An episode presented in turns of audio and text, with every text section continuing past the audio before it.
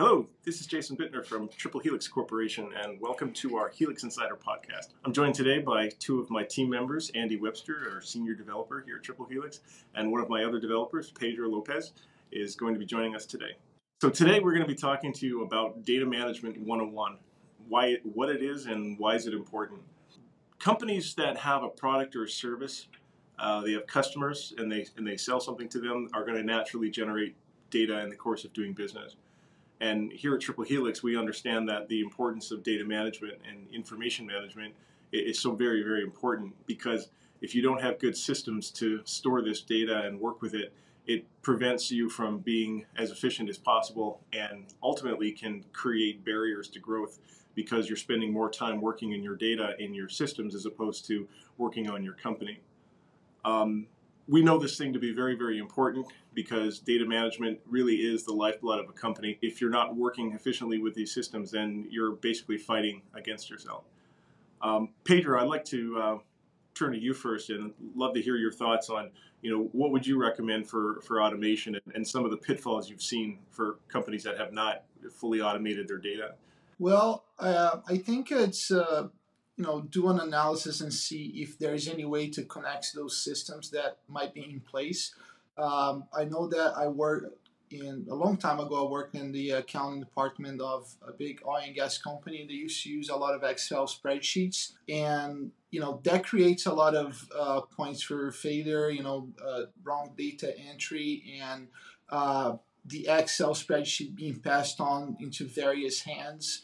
Um, and when you are able to create a system or integrate, you know, different um, systems into one, uh, and maybe do some automation where necessary, that cuts down, you know, a lot of time and uh, it frees up a lot, of resources as well, um, making the business flow a little better. So um, it's definitely something that is very valuable for company, you know, nowadays and uh, it can definitely have an effect as well. So, Andy, what what's your experiences in that same area? I've uh, I I worked for a company that had large spreadsheets to manage um, testing data, and in general, a spreadsheet is not really useful for collaboration. I would say just because you, I mean, in the large scale, uh, a spreadsheet isn't useful for collaboration because you can have problems like the spreadsheet crashing for shared spreadsheets, for example, if too many people are trying to log in at once. Um, I have a, in particular, an example of that where they had a really large spreadsheet that just would crash if too many people were logged into it. You know, you'd have people hollering around the office like, "Hey, who's logged into that?" or "Hey, did that crash for anybody else?" You know, yelling across the office. And you lose all your data, right? Yeah. yeah, and then you lose whatever you put in, and you know, potentially the file could get corrupted. There's all kinds of things that could go wrong. Yeah, I had a very similar um, example. Like I worked in a large department, and there was like a collaborative spreadsheet. About four or five people were in it. Obviously, you can't work in it if somebody else is in it. So you know, it would lock the spreadsheet when somebody was working on it, and then the challenge we ran into is that if whoever was in the spreadsheet locked it, no one can work on it. But sometimes somebody would go in, lock it, and then they go on vacation for two weeks, and then we're like, now no one can work on it until they're back. And you know, you can force the free the lock, but then they lose all the data that they were working on, which um, can be quite um, cumbersome and catastrophic. So it's it's not a good scene.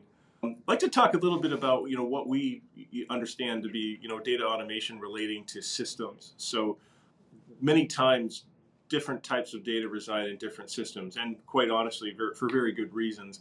Um, a CRM, a customer relationship management software, is where you put your sales data and your interactions. That could be one system. Another system could be the operations, you know, what's going on in, in maybe a factory or a plant. And then you might have your financial systems somewhere else, like a QuickBooks or a Peachtree accounting. But necessarily, these systems all at some point do have to talk to each other you know, when we talk about our manufacturing customers, these companies have invested in software products called ERP systems, Enterprise Resource Planning. It's a very powerful piece of software that those types of companies use to run their organization. And quite commonly, all of the data is in one place. So that's a very good thing. But very frequently, uh, in organizations that don't have an ERP or maybe they don't have the all of the pieces of a, of a ERP, or even those companies that aren't beholden to that type of a software, data resides in different systems, and so if they're moving data between one another, they have to export it, re-import it. In some cases, hand keying it back in creates a huge amount of effort. And honestly, the, the ability to connect those systems does exist. And you know, our recommendation is that if you're going to have different systems, because sometimes you have to find ways to connect the two uh, through what they call APIs, that stands for an application programmer interface, uh, or, or some other way, because lots of these systems are, are so commonly able to link now but the key is to actually see where those gaps are happening and, and try to make those links happen. Pedro, do you have an example of that where um, you saw some workflow automation and some systems that could be pulled together that in your experience? Yes, uh, we recently uh, finished up a project that um, you know this particular client had um, a very old system uh, out of date, and it's important to note that um, you know once you go that route uh, it's very important to keep up with the technology so you don't let things you know go out of date or basically lose your investment your initial investment uh, for not keeping up with it but um, you know this particular project uh, this client had um, you know old database that we had to uh, migrate the data into a new database and um, I, I, believe it was a SQL, and there was a component of a SQL server on that as well. Um, that we brought everything in and remodeled the interface with uh, a new look and optimize for you know optimize the UI UX uh, so that it's easier for uh, the users to access the data and work with the data and so you know that that makes for something that's very valuable uh, for you know any given company. As I recall, in that particular example, um, we actually made the new application talk directly to one of the other databases. Prior to that, they would be hand keying the job data into this older system and then having to redo everything. But this new system, I recall, you were able to actually connect to the other database account directly and actually pull that data in automatically, so no, no one had to rekey everything. Is that right? Right. Uh, so it had a component of you know data that we had to migrate to a, a, database in a server, but a second component of that was connecting to outside uh, database and pulling in that data and making it work with uh, the new system. And so it, it was very important to have that all in one place. Uh, for people to be able to see the data in real time and work with the data in real time. I remember that was quite a huge lift for them. So yeah, nice. A- Andy, talk to me about that example of that company um, uh, up in Springfield. It was a, a, job shop, and and what we did for some automation for them. Yeah, so the ERP that they had um, existing had, you know, a, it was a good ERP in general, but it didn't have all of the capabilities that they needed to predict and forecast when their stuff would be done for their clients. So, um, you know, they've got their job that they're working through, and in some steps of manufacturing um, a product, they have to send it out to an outside vendor or etc. And every step of that has like a, a time that it takes. And so, um, what, what our solution does is basically take all their jobs that they have um, in a queue and sort them according to when they'll be done and provides forecast dates for them. So, in a sense, it gives a really good um, kind of pulse on where they are in the manufacturing process for everything across their whole um, company as a whole. So it really gives it. Um, it's it's a it's a very helpful tool for them that really helps them uh, report accurately to their customers and keep on top of uh, their operations. So really, talk to me a little bit about the priority that they set too. Like as I recall, they were doing their their um, by department. Departments didn't know what the priority sequence was. They had that on paper, and very often that was wrong. How did this help them actually manage that? Oh yeah. So what we did is actually so as well as having this whole system, um, it's and it's a web application, so we can actually have it posted up on a touch screen in their actual manufacturing facility. So they have um, a display that everybody can see, Um, you know, the um, administrators back in the office can log into it and see it there too, and it's um, and they could filter it based on which department they're in too. So if you want it, only that department can see only the jobs that are applicable to them. So very helpful for um, keeping everybody on track with each other. Nice, yeah. Uh, many of the times we're meeting these companies, you know, we find that they have these systems. In that particular example, they had one common core system, but um, it was hiding information from the rest of the departments. Management knew what the overall priority was, but in those individual departments, they, they didn't. So they were able to share that priority with them and basically push that data downstream into the department level. Um, we find that still very common, right, guys? And that you know all of the work that we do is about data consolidation.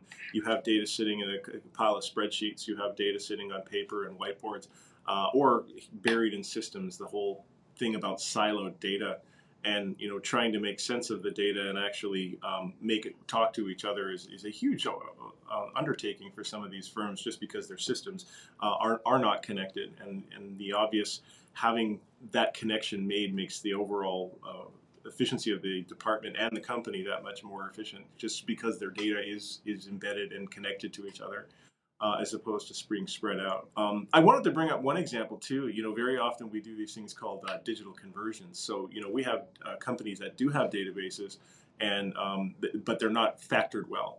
Uh, so one company that uh, was a distri- distributor for wire and cable, as I recall, um, they had three databases one for customers, one for orders, and one for inventory.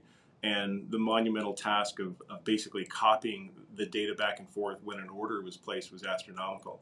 Now, those databases were actually factored well. So if you were in the customer database, you actually had everything you needed and it was in one place. But just that enormity of converting um, the data when you had to like get a new order, all right, goes into the customer table for new customer. What are they buying? Oh, we got new inventory, and this this constant push pull of the of typing in the data. So a digital conversion project for a company like us would be to just consolidate and put everything into one common database. And in their example, they were using Access, so they didn't even have it accessible. So the nice thing about these web applications that we write can can not only improve the efficiency of the group, the data consolidation, but when it's in a web app, you can then access it. Um, one of the funny things about these guys was that they could never work remotely uh, because all of their data is in an Access database in a file system inside the internal facility no one can access it. But with a web app, you can get to it from anywhere. So that's kind of the nice thing about you know consolidation is, is that you can actually make accessibility very very easy uh, with reason, of course. I remember one particular client, this uh, database in Access, but when we converted, we are even able to create uh, application, um, uh, mobile application for them so they could uh, when they have technicians out in the field they could you know seamlessly put their notes and sync back to the database in, in, in real time so that the people in the office or however they whatever they are working from they could access the information instantly and do what they need to do so. I, I really like, like that example that you gave pedro because i remember in that particular account the technicians in the field all of their measurement data is paper. So an egregious amount of paper in the prior system they would hand them laptops with a big stack of paper with their jobs they would go on site, they would fill in all the data, and in some cases, they had to physically paper mail it back to the, the facility, depending on how far out they were. And then someone would be taking that paper and hand transcribing it back into another system. So with this system, we actually gave it so that the techs would have all of the paper um, instead uh, in paper actually in their tablets. But the nice thing was that the tablets, because they don't work um, in the basements of some of the facilities these technicians have to go into, um, everything works offline. They run the tablet, they type in their notes and their measurement data, and then they hit submit. The tablet has the data. And then when they come back into internet land, then they can actually transmit it. They hit submit, and then all that stuff is translated back to the office. So no more paper mailing, no more manual transcriptions of data, which a lot of data was getting inaccurate that way. But just the speed of the execution, being able to get all that data back to the office instantaneously, uh, and of course billing, because as soon as the paper is there, the billing can happen, and the customers can get uh, billed, in, and the, this company gets paid faster. So, you know, that ripple effect of just something as simple as a technician, you know, suffering through paper and now we've automated into a tablet, both offline and online, that's a huge deal. And um, I was really, really happy uh, with the work you guys have done on that project. It's really had a huge impact for those guys. every time that you reduce the amount of um, manual intervention between steps, you also reduce the potential for error. So your data is in general better and more usable for reporting in the future, figuring out a lot of different kind of things like taxes, things like that. Um, like when tax season comes around and you need to report on all the different stuff that happened throughout the year, you can have you can query a system like this to really save you some time.